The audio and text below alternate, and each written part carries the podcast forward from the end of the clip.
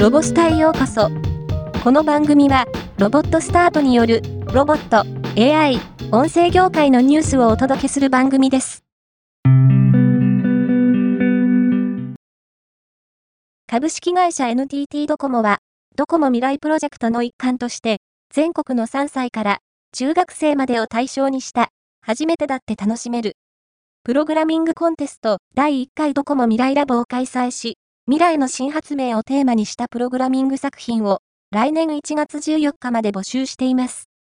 審査基準は固定概念にとらわれない発想力、プログラミングを通した表現力、未来への期待が感じられる未来力の3点で、東京で行われる最終審査の対象者は、都内の宿泊や分身ロボットカフェ、ドーン、バージョンベータでのロボット見学及び分身ロボットパイロットとの座談会、近未来的なデジタルアート施設体験などが用意されています。日本電信電話株式会社 NTT は、量子計算機に対する高い安全性、環境性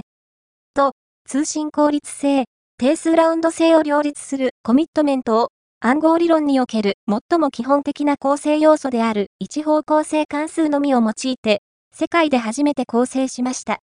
NTT は、この技術の優位性として、大量志願強制、効率性、一方向性関数のみで構成を上げています。この成果は、理論計算機科学における最高峰の国際会議で発表されます。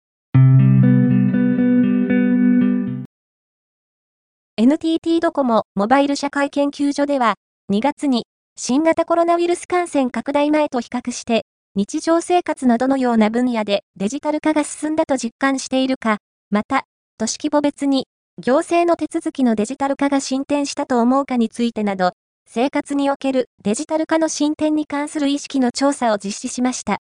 その結果、20代女性、30代女性の約5割が、行政のデジタル化を実感しており、70代男性は25.1%、70代女性は23.5%が実感。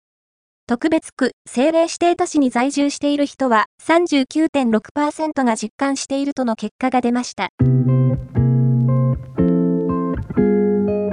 今回のニュースは以上です。もっと詳しい情報を知りたい場合、ロボスタで検索してみてください。ではまたお会いしましょう。